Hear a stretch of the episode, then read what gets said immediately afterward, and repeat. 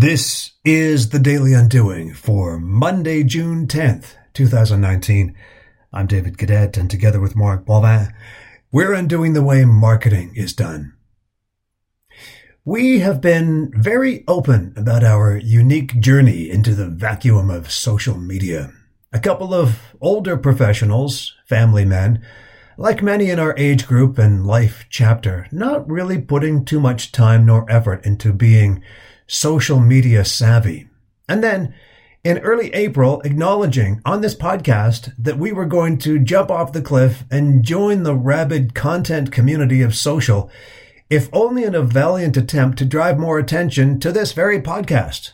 Look, we said, if you're listening, we love you, but we have a message we want to go farther, wider.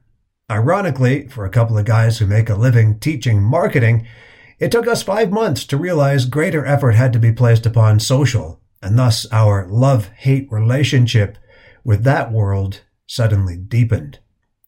We've sort of divided and tried to conquer, Mark handling Twitter and LinkedIn, where he has greater pull, and I, in turn, entering the Instagram, Facebook, YouTube worlds.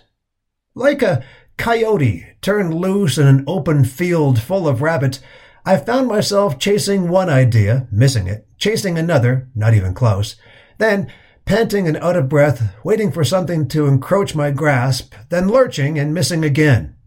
Two months later, I have willed myself into a grand total of 303 followers as I speak, and that seems to be varying by the second.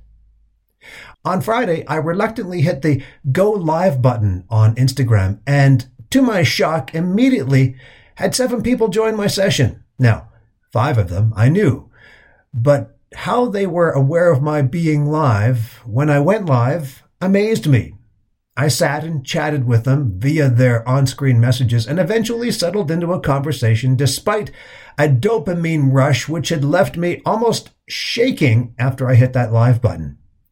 It was that flush of dopamine that hit my consciousness quite profoundly. I realized firsthand at that moment why and how this human activity literally, physically pulls anyone who dares getting too close to it into its jaw-like grip.